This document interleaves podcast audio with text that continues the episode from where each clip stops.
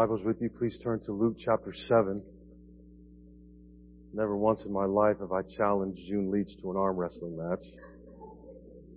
Well, usually once a week, me and Carmine and little Theodore Grimm will beat Bob in an arm wrestling match, but we don't, you know, challenge June, but that's fine. That's fine. Our text this morning is really one unit with one theme, divided into four sections, and there's John's question and Jesus' answer in 7:18 to 23. The witness of Jesus about John in 24 to 28. The people who accept and reject God's plan of salvation in verses 29 and 30. And finally, the judgment of Jesus upon those who reject God's plan in verses 31 to 35. So to sum that up, these four segments describe for us the relation of John the Baptist and Jesus to the execution of God's plan of salvation and then the reaction of John's disciples and Jesus' own generation to him. When the religious elite in Israel found out that it was tax collectors and sinners that were receiving the so-called or the word of this so-called Messiah, they rejected him. They wanted nothing to do with him, even though he really was the Messiah.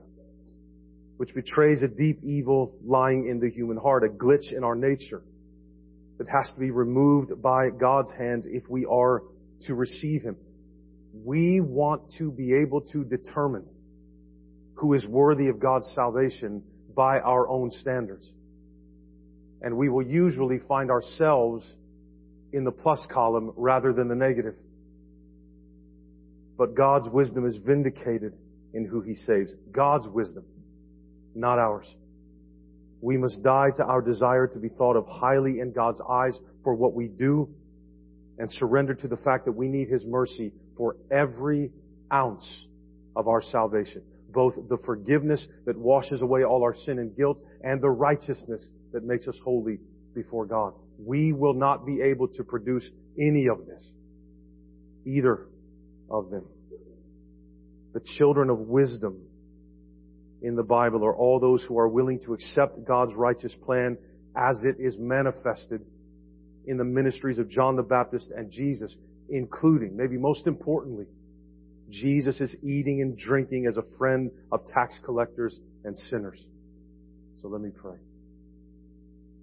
Father, I thank you for this passage. I thank you, Lord, for the consistency of your word. That it is constant, that the text always stands over us, always shaping us, always your word, authoritative, inspired, inerrant, infallible. Lord, may we hear it and receive it as that this morning. May I preach it as that this morning. Please help me, God. I cannot do this. I cannot do this if you do not fill me for it. I pray and ask these things that I would be able to preach, that all would be able to hear in the name of Jesus Christ. Amen. Verse 18 here of chapter 7. The disciples of John reported all these things to him. And John, calling two of his disciples to him, sent them to the Lord, saying, Are you the one who is to come, or shall we look for another? And when the men had come to him, they said, John the Baptist has sent us to you, saying, Are you the one who is to come, or shall we look for another? In that hour, he healed many people of diseases and plagues and evil spirits, and on many who were blind, he restored sight. And he answered them, Go and tell John what you have seen and heard. The blind receive their sight, the lame walk, lepers are cleansed, and the deaf hear. The dead are raised up. The poor have good news preached to them. And blessed is the one who is not offended by me.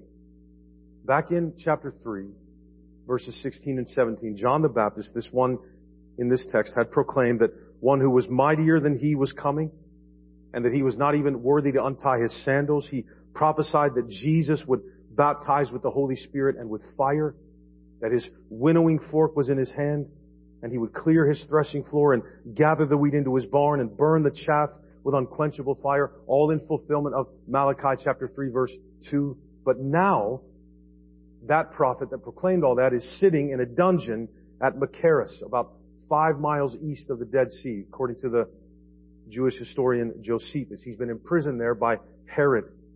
Rotting away in prison doesn't really stimulate optimism, right? It's not going to necessarily strengthen your faith. So when John the Baptist gets word from some of his disciples about what Jesus has been doing, most recently the healing in 7 verses 1 to 10, and then the resurrection of the widow's son in verses 11 through 17, he has doubts. As he hears that news, he has doubts that Jesus is the one. It doesn't seem like Jesus is really burning up the chaff, so to speak. The progress and manner of Jesus' ministry has not been what John the Baptist expected, if he truly was the coming one. So he sends two of his disciples back to Jesus in verse 19 to ask him straight out, are you the one who is to come? Or should we look for another? John the Baptist is saying, did I get it wrong that you were the coming one? Sometimes it doesn't look like Jesus is keeping his promises. But John's two disciples popped their question when Jesus was healing people of various diseases and freeing them of evil spirits in verse 21. So Jesus, alluding both to the things he is doing and Old Testament texts like Isaiah 35, 5 and 6, gave them his answer. Look back down if you would to verse 22. Go and tell John what you have seen and heard. The blind receive their sight, the lame walk, lepers are cleansed, and the deaf hear. The dead are raised up, the poor have good news preached to them, and blessed is the one who is not offended by me. As Isaiah 35 prophesies, the miracles that Jesus is now doing describe the time, in fact, when God has come to deliver His people. They are the signs of the age of Zion's restoration. But very interestingly, Jesus doesn't cite the full Isaiah text. He leaves out the things they say about judgment and vengeance coming with the Lord. And by doing so, he's speaking directly to the confusion of John the Baptist. Jesus came this first time in solidarity with sinners and will bear in himself the vengeance and wrath of God against his enemies, including our sin. This is why his ministry is filled with miracles of forgiveness and release for those who are in bondage, because that's the first phase of his coming. John the Baptist didn't understand that the judgment aspect of Jesus' work, fully fulfilled, simply hadn't happened yet. Didn't mean it wasn't going to happen. It means it hasn't happened yet. That's what was very difficult for those who were looking in Israel to see is that from God's perspective, there was time that was going to be spent for all of this to be fulfilled. They were thinking it would happen all at once. It's as if Jesus was saying to John the Baptist, tell him that, John, the evidences of Isaiah 35 are already occurring, even though the Romans are ruling the land and the scribes and Pharisees are meddling in everything and you're rotting away in Herod's prison. The age of restoration has already begun. You, you need to see that in these things that I am doing, that it started. It's here. Not all of it has come, but it's here. It's beginning. Blessed is the one then who sees that Jesus is the one who has come the first time mainly to bring compassion and mercy and forgiveness. And beloved, you and I need to hear the words of Jesus for ourselves in this passage. Do not be surprised if you are confused and perplexed sometimes about Jesus and what Jesus is doing in this world and even more so in our own lives. Don't be surprised when it doesn't automatically make tons of sense. Often our concerns will be very much like the ones John the Baptist had. Why isn't Jesus working in the way I imagined he would? Why doesn't he meet my expectations of what a Messiah would be? Why does he take so long to deliver from the things I'm currently going through? Why doesn't he do more to set things right and put an end to injustice finally and completely and all these types of things? when we struggle and question like this, let us go back to the Word of God and remember what Jesus said and remember what comes with, mainly comes with His first coming, which we are still living in light of. The point of His first coming was not to condemn the world and bring everyone and everything to justice. And those who have faith in Him and hitch themselves to His wagon will struggle as the poor in spirit in a world where they're not welcome, a world that is cursed and fallen and dying, in which we're aliens and strangers and sojourners. Jesus upset the natural order. But the first coming was just that. The first coming. There is a second. There will be a second. He will return and bring the fullness of the fulfillment of all God's promises once and for all. Verse 24. When John's messengers had gone, Jesus began to speak to the crowds concerning John. What did you go out into the wilderness to see? A reed shaken by the wind?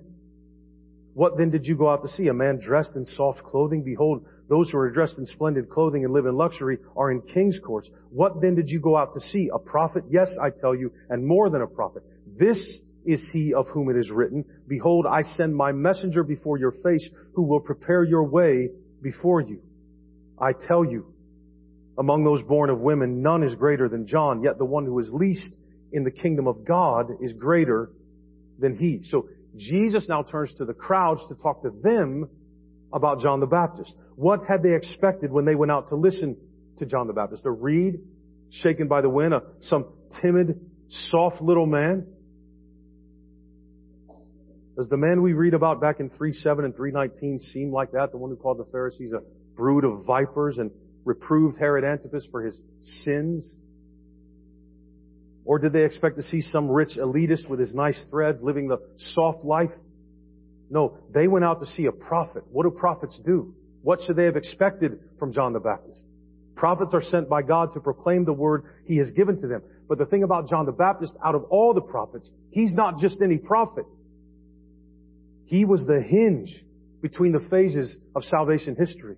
That task fell to this prophet, John the Baptist. He was the prophet designated to announce the coming of the Lord that was prophesied in Malachi 3.1, which is what Jesus is quoting here in verse 27. The period of Old Testament Israel concludes with the ministry of John the Baptist, and the new era of Jesus commences with the preaching of John the Baptist. He was the last of the Old Testament prophets, but he is the greatest prophet of them all, and that he announces the new era of salvation that we've been talking about all along. It's here. It's come in Christ. He's among us. In Malachi 3, the prophet was quoting there or addressing the griping and the accusations of the unbelievers in Israel. They demanded to know where the God of justice was back in Malachi 2:17. God's not keeping his word. God's not doing what God said he would do. That's what Malachi is responding to in chapter 3 verse 1 of Malachi. You want, he's saying, you want the God of justice? You'll have him. By way of his messenger who comes to prepare the way for him. John the Baptist was the forerunner who would purify and separate Israel into those who will receive the coming one and those who will not. He is the hinge of redemptive history between the old age and the new. In this word of Jesus about John here, Luke, for his gospel's sake, introduces and gives Old Testament support for the other or the second phase of the doctrine he's teaching about Jesus, and that's the rejection of the Messiah. That will come especially at the end of his journey or in fullness at the end of his life. And that sets the stage in the immediate context for when the people of this generation reject the children of God's wisdom, the ones that prove God is just and wise, John the Baptist and Jesus. The ones that do that in a place like Israel, they'll be rejected, which is proof that they are the ones sent from God. The wondrous deeds of Jesus are the first phase of the answer to John the Baptist. But then John the Baptist and everyone else is invited to recognize that since John prepared the way for the messianic new era, rejection is fundamental to both his ministry. He shouldn't be surprised he's in prison and the ministry of the Messiah. The rejection of Jesus is also a sign that the new age has come. This was prophesied as well. John's, John, for his part, his present imprisonment and coming martyrdom testify to this fact. He probably realized that his imprisonment would end in death, and he's struggling to reconcile that with Jesus' promise. Remember that he would set free those who are in bondage. Back in chapter 4, Jesus, didn't you say you were going to do that? How am I in prison? I'm probably going to die here. Are, are you the one? Or should I look for another? But John enjoys an unparalleled privilege in all this. The first part of verse 28, Jesus Christ said, I tell you, among those born of women, none is greater than John, John the Baptist. Really? Greater than Noah and Abraham and David? Apparently so, beloved. Because he was so great? No, because of where he was on the clock. Where he was in the story. His task. From the beginning of the world to the moment of Jesus' miraculous conception in Mary's womb, no one was greater than this prophet that acts as the hinge between these two ages, old and new. To be the one that proclaims salvation has arrived is an unparalleled role in human history. But then Jesus says something else. Look at the second part of verse 28.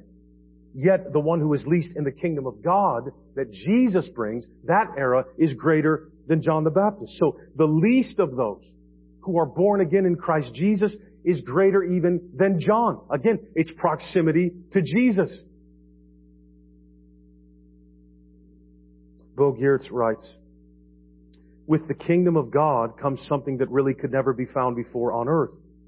It is a matter of a new world with a new relationship between man and God. In the old world, all are born of women. In the new, they are also born of God and born again. How this could happen already now within the framework of the old world before God makes all things new, this was one of the problems that the disciples would ponder and not begin to seriously understand before the resurrection. End quote. And many, most, would struggle to embrace Jesus right along with those who misunderstood for that reason. Verse 29. Parenthetically, Luke writes, when all the people heard this, what Jesus said about John the Baptist, and the tax collectors too, they declared God just, having been baptized with the baptism of John. But the Pharisees and the lawyers rejected the purpose of God for themselves, not having been baptized by him, by John the Baptist. So now that Jesus had revealed that John the Baptist was the hinge between two ages sent by God as his prophet, Jesus just divided Israel into two camps. The question that remains then is, so what side are you on? That's what Jesus is doing here. What side are you on? Who are the opponents of Jesus and his followers? Because they are the opponents of God's way and God's wisdom. The Pharisees and lawyers rejected the purpose of God in their rejection of John the Baptist, while all the people and tax collectors too declared God just by receiving the baptism of John to prepare the way for the Lord. For Israel, the ministry of John the Baptist then is, or was the litmus test that distinguishes between those who are now accepting and those who are now rejecting God's plan of salvation in Jesus, whose way John prepared. Those who accept Him see God's salvation in Jesus breaking into the world among the people, the tax collectors in particular here. You see that in the text. Among the people that are receiving Jesus, the tax collectors in particular represent in an extremely unique way and powerful way sinners who accept the forgiveness that Jesus is bringing. The worst, those considered the worst, are models of the spiritually poor throughout the Gospel of Luke. He's adamant to show this again and again and again. It's, it's the tax collectors. It's the worst of society as the religious elite see it, that act as receptive beggars to Jesus. To accept Jesus, then, was to declare God to be righteous and wise and just, and to declare that God is righteous, that God is just, that God is the truth, is to proclaim at the same time that every human is false and does not know the way of salvation and has not cornered the market on God's wisdom. to receive Christ is to receive God's plan of salvation as it was manifested for them in the baptism of John, the baptism of repentance. Their submission to that is their confession that God is just or righteous and that God justifies the sinner by grace alone. On the other hand, you see in 29 and 30, those who attempt justification by works of the law, like the Pharisees and the scribes, deny by doing that that God is just. And so they are not justified. The refusal of the Pharisees to accept John the Baptist's baptism is a refusal to repent of their sins and be forgiven. They deny that such a baptism is something they needed. If you were really on God's side, you wouldn't be taking the baptism of this John the Baptist character. And you wouldn't be receiving this Jesus as the alleged Messiah. We're the ones that know God's wisdom. We're the ones that know how the plan is working out. You need to trust and follow us. We don't go with all that.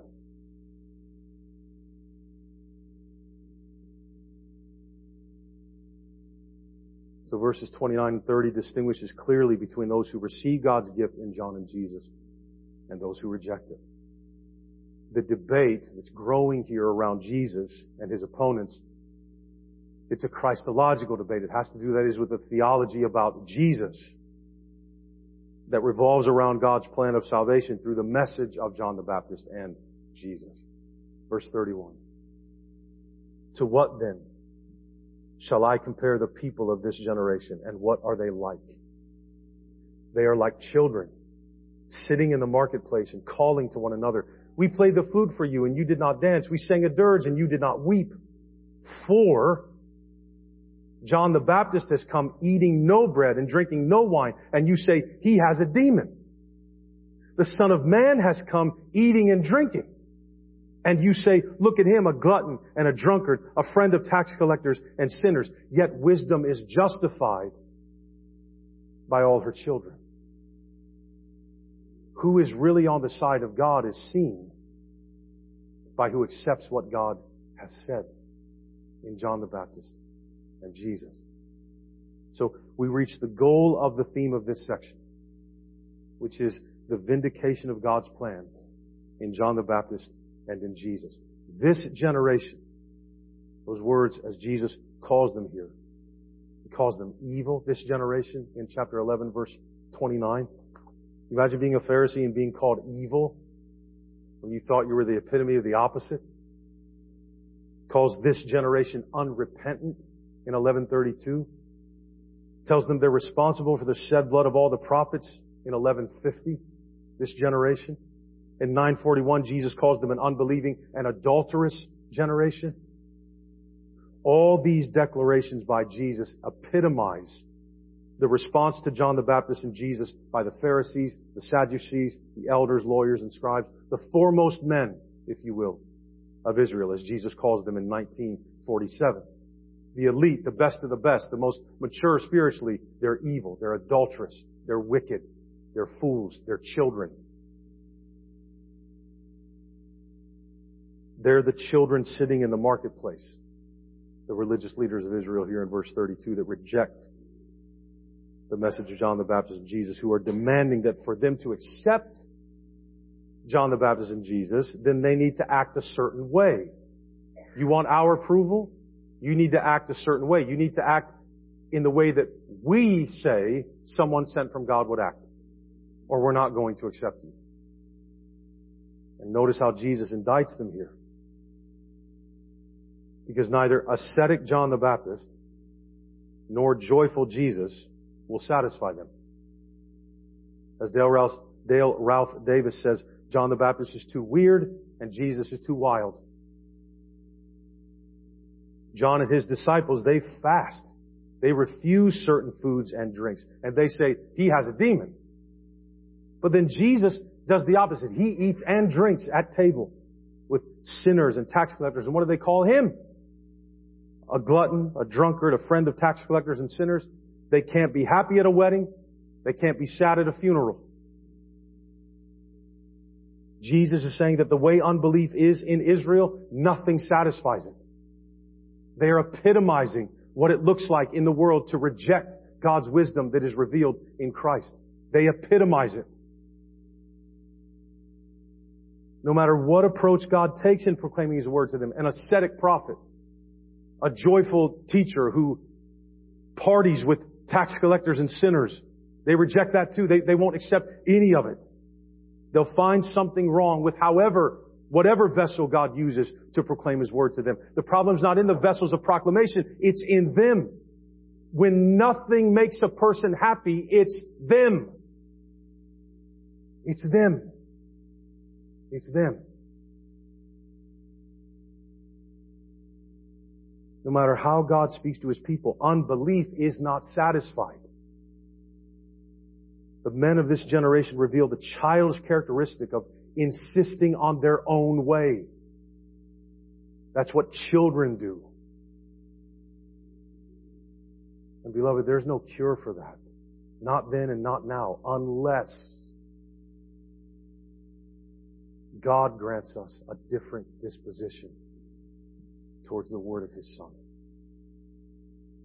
There's so much evidence that Jesus is the one sent from God. If we were just to look at chapter 7, verses 1 through 17, verses 21 and 22, that denying the claims he makes that he is the one, that's rebellious, stubborn foolishness. You, you, it's childish. You'd have to be willfully blind, willfully deaf, willfully lame, willfully ignorant to say, I don't, I don't think it's you. I don't think he's the one. You know, it's, it's like later on. It's kind of, I mean, I'm dramatizing it a little bit, but when Jesus is being lifted back up into heaven at the ascension, some rejoiced, the text says, and some doubted. Really? He's rising up with the clouds and the angels and you're like, uh, I don't know. I don't know if he's the one or not. I don't know how I feel about that. Right. That rejection of Jesus in light of all the evidence, it reveals that what people want from God is driven mainly by what they want for themselves, not what they need. Israel said they wanted God to speak to them, right? They wanted that. They wanted to receive their Messiah. They wanted to receive God's salvation. So He sent them, John the Baptist, to proclaim, listen, it's all about to happen. Get yourselves ready. Baptized with the baptism of repentance, prepare your heart, get ready to receive the Lord.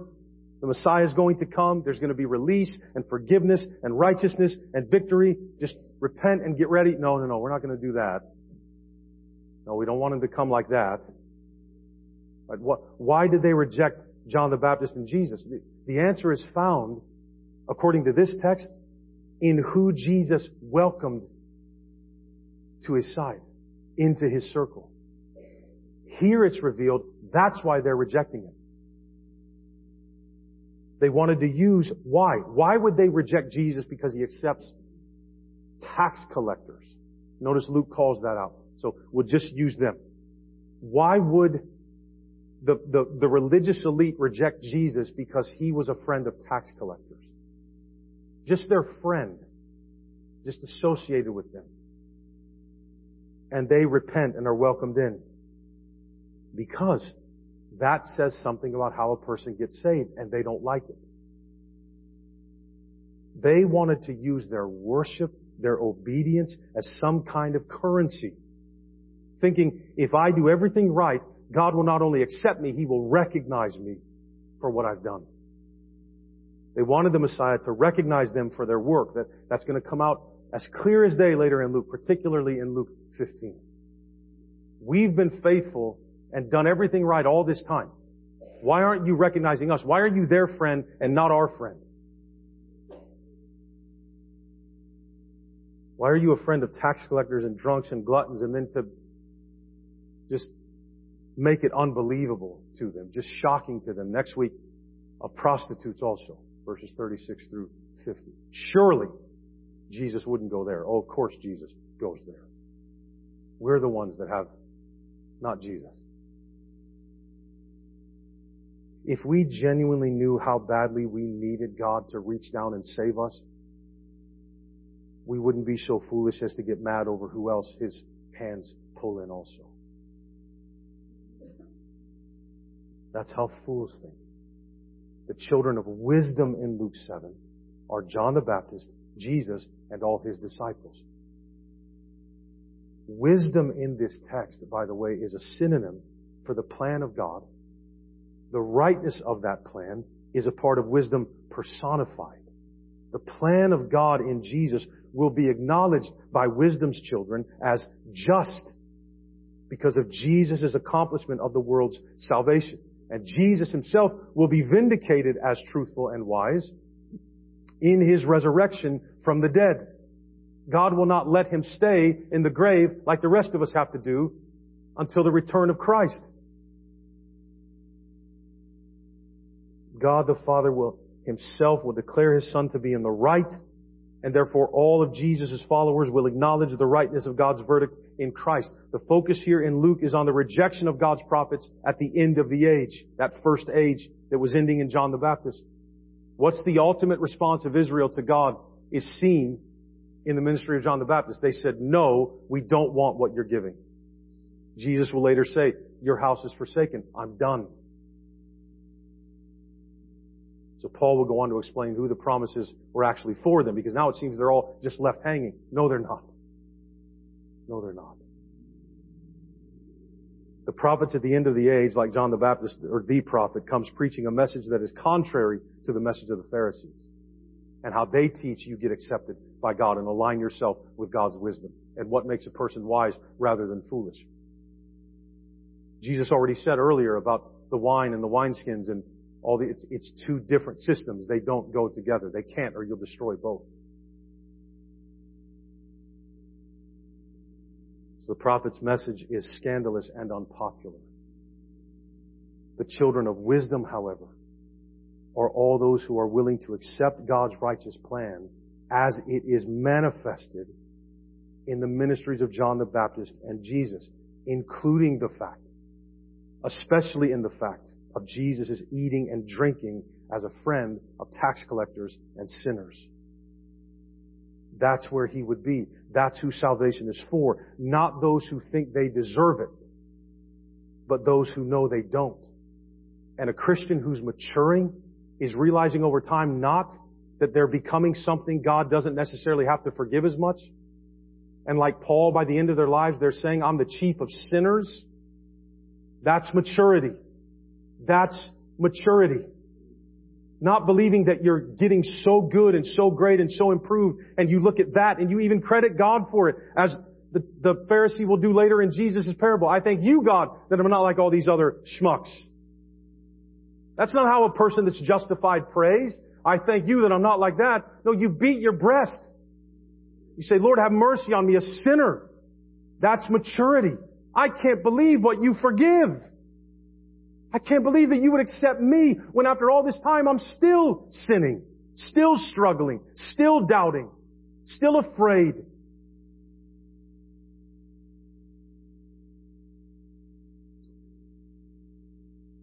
That magnifies God's wisdom when we proclaim, why would you save me? I don't have anything. That's what, that's the posture the Pharisees hated Jesus for. Because when Jesus saw that, he moved close. When Jesus saw people that had nothing to give to him, he moved close. It wasn't that Jesus didn't love Pharisees. It's not it. It's that they didn't want to eat with him if he was going to eat with them. Arthur Just writes, the children of wisdom turn out to be the most unlikely folk and the most unpopular members of Palestinian society, tax collectors and sinners. For the Pharisees and the other religious authorities, the inclusion, this inclusion of sinners in God's plan of salvation, especially in those who Jesus chose to eat with, that's the great scandal. That's the core of their problem. And so the coming of the new era in John and Jesus, it's hidden from them. They can't see it. That's why Luke specifically calls out the fact that the tax collectors received Jesus. If salvation is going to be so free that people we don't think deserve it can get it, then we don't want you as our Savior. We don't want to look like them, that, that we're a part of who God accepts. Well, who does God accept? Tax collectors and sinners. No, then no thank you.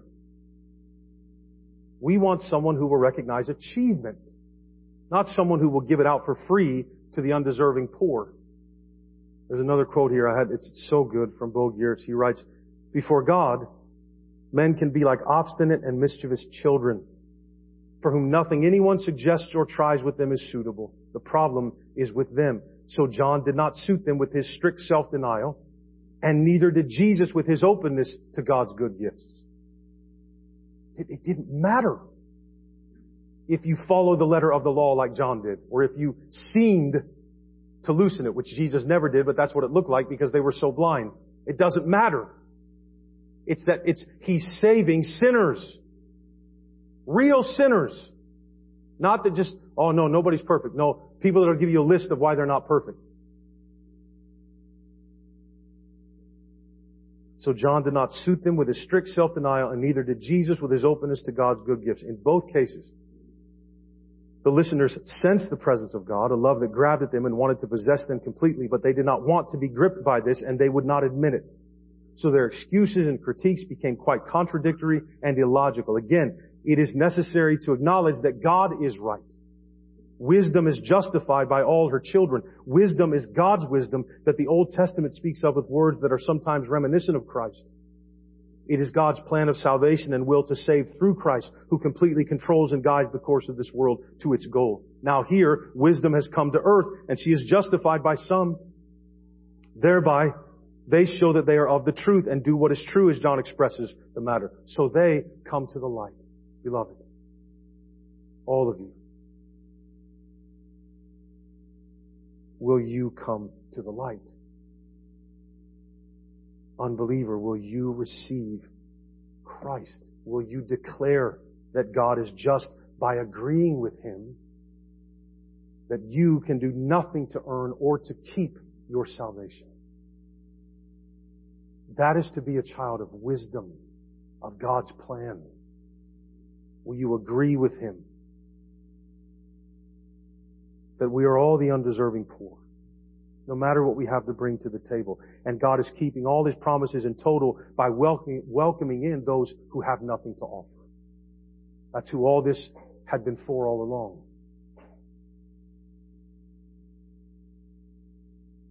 Or do you begrudge God a little bit for His mercy? Christian or no, do, you, do you have an issue with who Jesus welcomed? Does it bother you that you could do your best and try as hard as you can and God will not accept you any more or less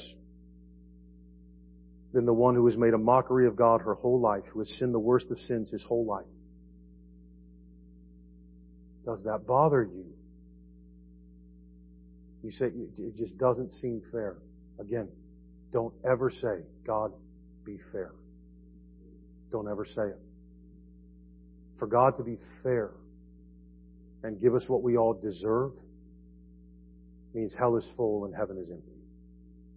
So don't. Just don't. Don't stand outside the feast where Jesus is serving. Don't stand outside sulking. Don't. Come into the feast. You're invited. Come in. Jesus will give you what to wear. Don't try to bring your own stuff. You don't need to bring a dish, covered or not. Just come. He'll dress you. He'll serve you. Just come. Are you his child? A child of wisdom. He's, he's done all the work here. Receive the gift. You're forgiven. Receive it. Come to Jesus.